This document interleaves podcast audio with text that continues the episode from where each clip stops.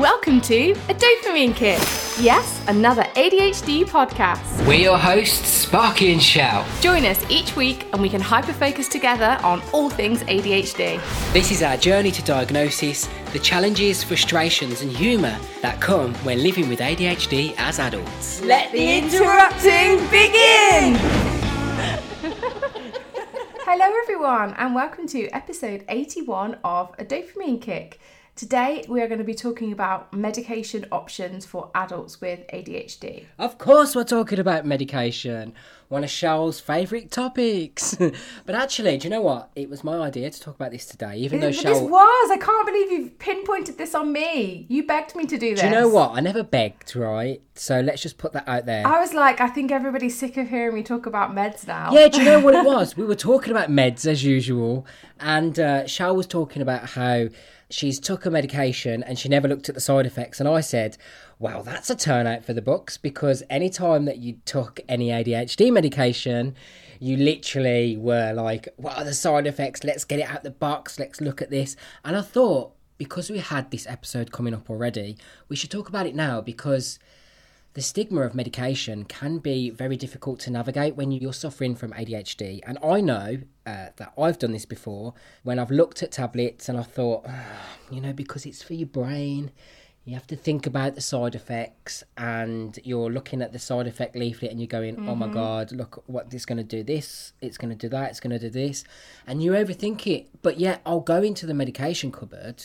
I mean, I've got a medication cupboard and I'll take anything else. I'll take heartburn tablets, I'll take Rennie, I'll take headache tablets, migraine tablets. I've took a lot of things in my life and I've never, ever got the box out and had a look at the side effects. Yeah, definitely.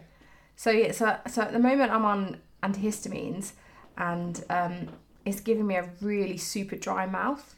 And I thought that I was just getting really dehydrated, not drinking properly, because that's something that I do a lot anyway. But I've been drinking so much that, overshare, my pee is clear, like I'm literally pissing filtered water. So I was like, no, I can't be dehydrated because I'm urinating water. Must be something else. So I had a quick Google. I haven't even got the box out and looked at the leaflet. I literally did a quick Google and found out that the tablets that I'm taking, one of the most common side effects for is a dry mouth. And yeah, I've been taking them for a week now, and it just didn't even occur to me to look at the side effects. I wasn't concerned, just started popping them. Whereas most of you will be fully aware that I had a bit of a mini breakdown before trying Elvanse. Yeah, if you'd been having this exact same symptom and you were taking Elvanse, you would have been like, oh my God, it's the Elvanse the first time. Yeah, I would have been. Yeah, you would have been. I would have been tracking it, how many hours it was lasting, when it was worse, what was making it better. Like Googling what other people had it, how did they solve it. Like I literally just mentioned this in passing today, like, oh, I've got a really dry mouth. How annoying it's those tablets. And you were like, what? Hold on a moment. Hold on. How can you casually just talk about medication? And yet when it comes to anything to do with your mental health, it's a massive thing. I think it's all stigma, like external and internal stigma around taking medication for your mental health, and it's so silly because you don't do it for other things. Like if you had a broken leg or something, people wouldn't say to you the kind of things that you hear when you're on any sort of medication for your mental health. It's like you don't get told to like just suck it up or go for a walk in the sunshine or be grateful for what you have when you're dealing with the pain of a broken bone. Yeah. It's like, yeah. Yeah, and a lot of people do say, well, not a lot of people, but you do get people that will say, oh, you don't need those. What are you on those for? You want to get off those as quickly as possible. And I think all this promotes this stigma that taking medication is a bad thing. Now, if you've got ADHD, you'll know that the first line treatment for ADHD is stimulant medication. And people hear that and they say things like, oh my God, you're taking speed, essentially all of these different things. And it promotes this idea that it's going to be terrible for you and that you don't need it, when the real concern is that people are struggling with their mental health and they sometimes do need to have medication to help them function better and to develop a quality of life. And if you're somebody who is having a poor quality of life and your symptoms are so overwhelming that you struggle to enjoy being in the moment or living your life normally, then medication is going to be an option for you. And that's the last thing you want to hear, is people talking about the negatives of medication. Now, we know we had Alex on the podcast. Alex did say when he came onto the podcast that no medication is safe, and that is true. Every medication has side effects, but everybody is different, and some people will take a medication and it will be the best, and other people will take the same medication and it won't be.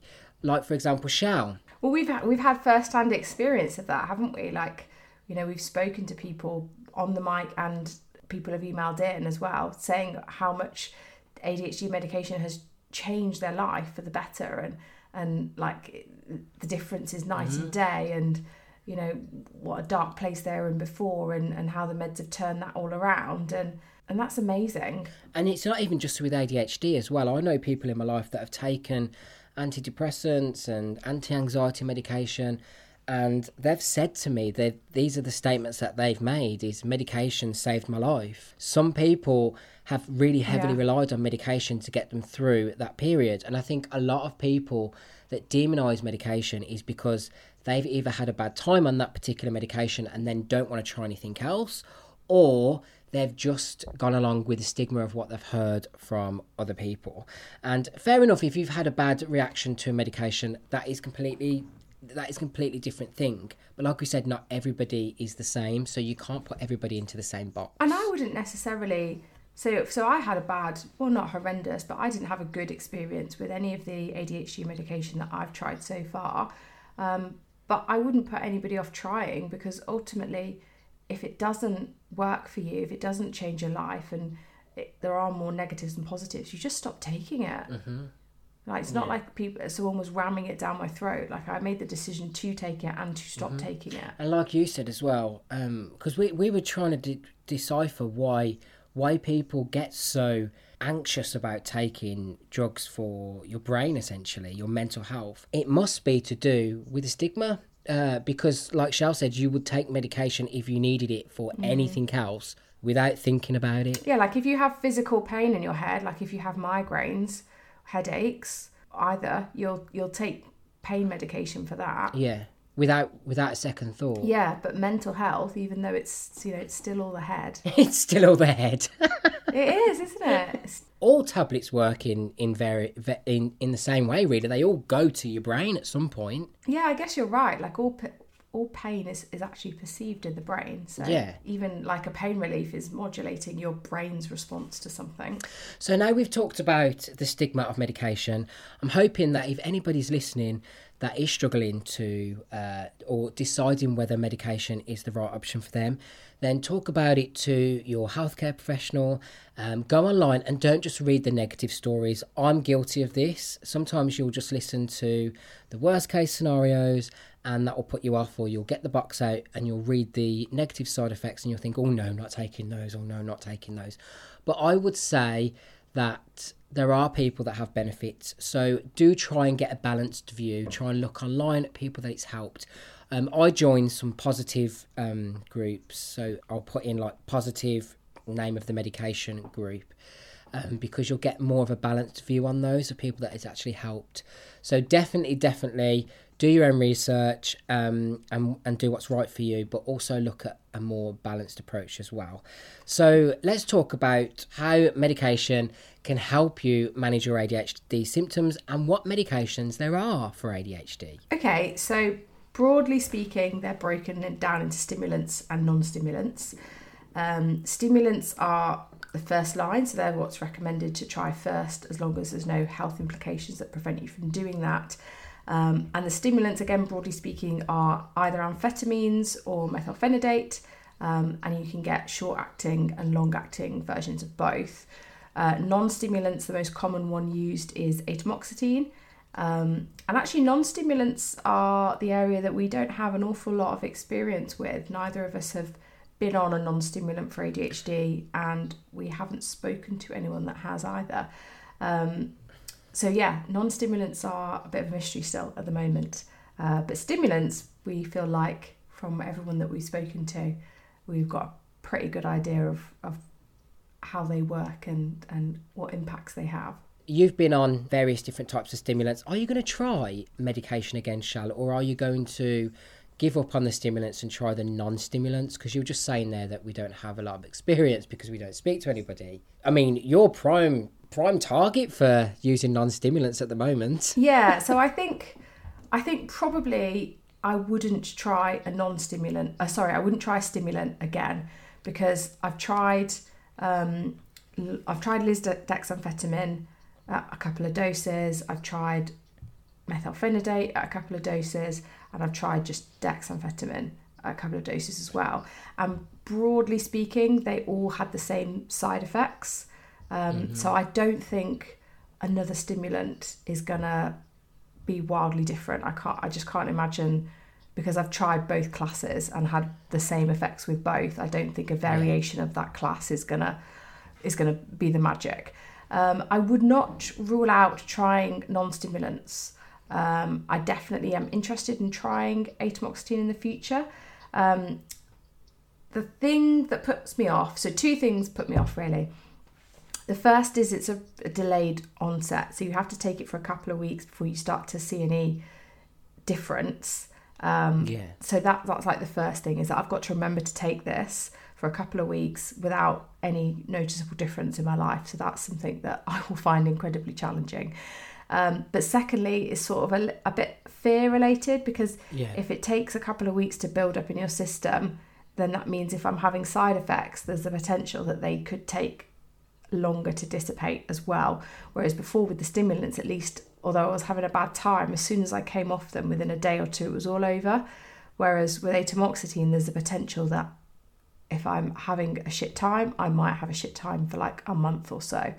So that's quite, something that I'll have to really, I think, plan when's the best time. And now is not a good time in my life to be starting that. But I will do in the future. It's definitely my bucket list of things that I want to try, if only for podcast content.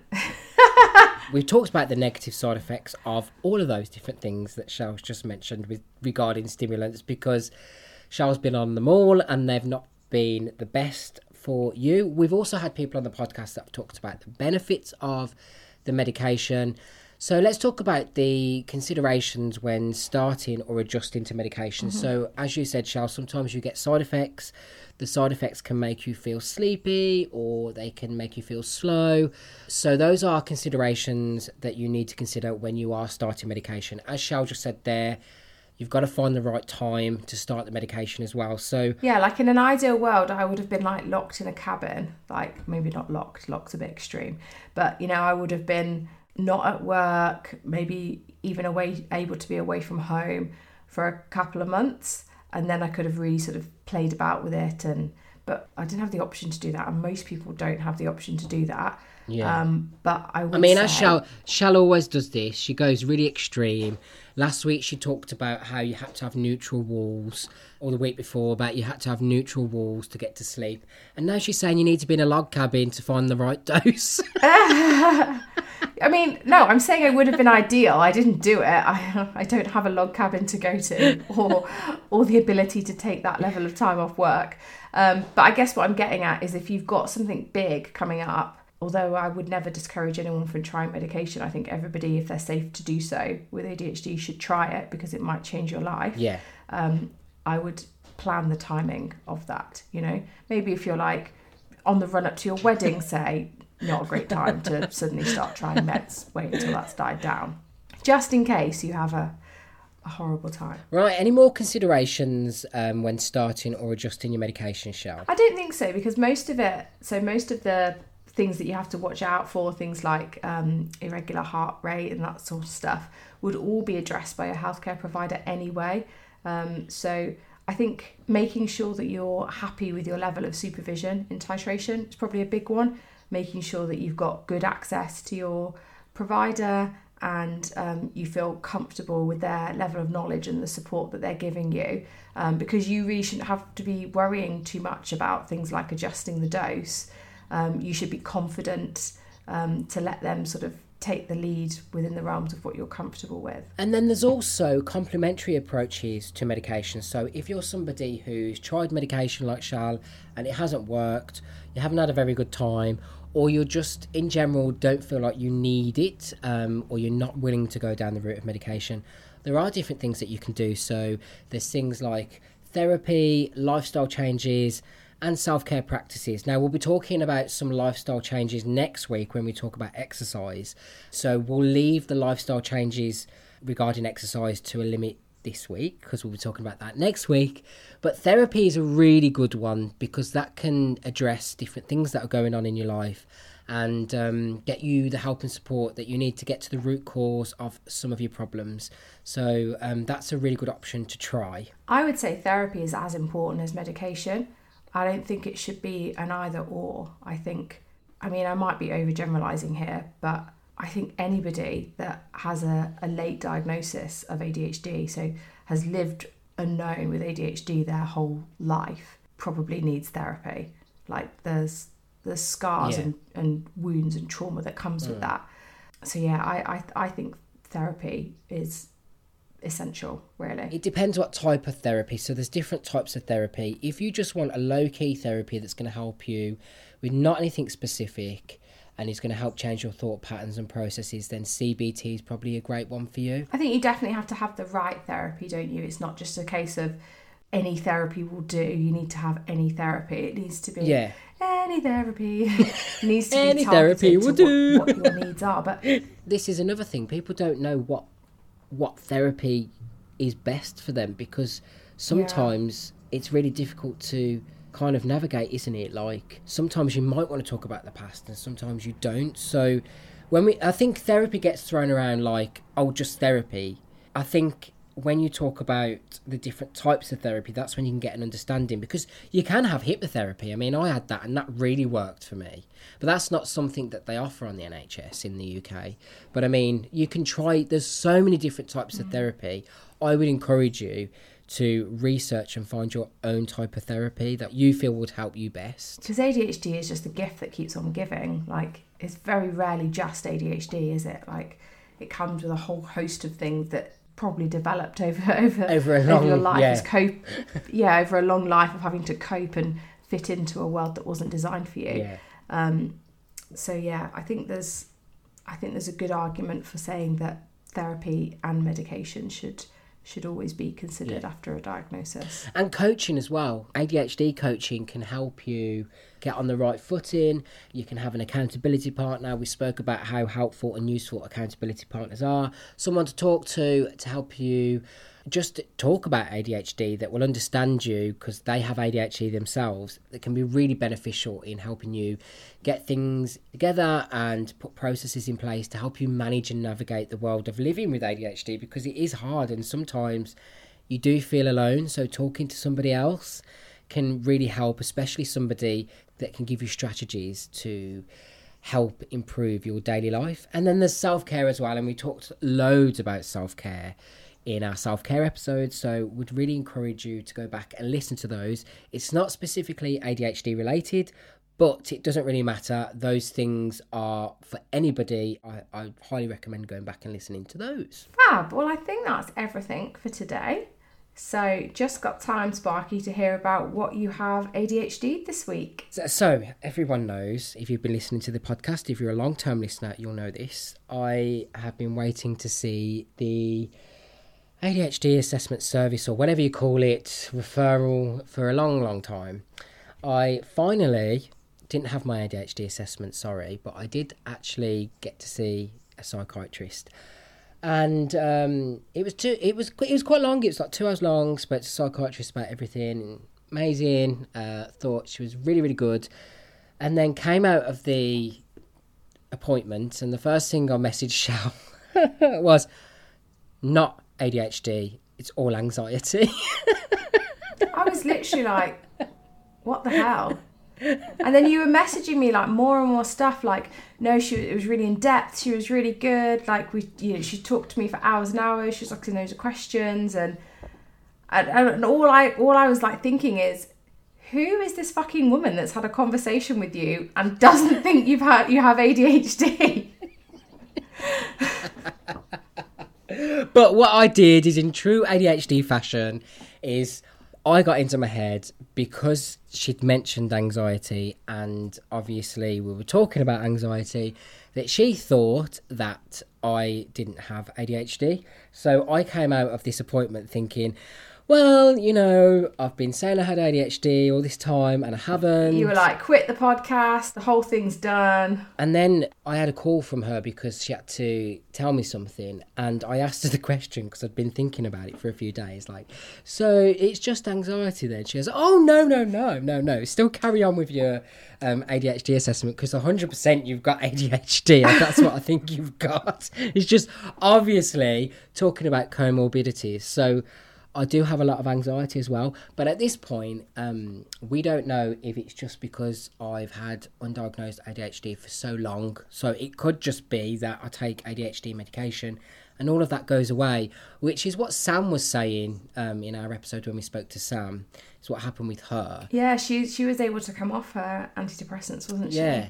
Yeah. But I do think I am going to try another type of medication in the meantime, because I'm still waiting, and I've been told that it's going to be an 18-month wait. What are you going to try? I'll reveal all when I've actually started taking it, because I think if I start saying I'm taking this, then I can't change my mind then. So I need a bit of time to think about it. But yeah, as it's related to medication, I thought I'd mention it. Okay. That yeah, I'm going to try a different type of medication. It's not going to be an ADHD medication, obviously. It's going to be more to do with anxiety. But yeah. I will update you all in due course. Okay, yeah, let me know when you start taking something. Yeah, because I know you're going to love it because you love medication. Yeah, I am, because even if it's not for ADHD, you're still a person with ADHD taking a medication, so yeah. I would like us to document that. That's become our thing. Anyway, guys, I suppose we should leave it there this week because we're in danger of rambling on over the time again. So we'll see you next week for talk on exercise. We're going to be talking about exercise. We've actually planned an episode in advance. What the hell? We actually have. See you later. Bye.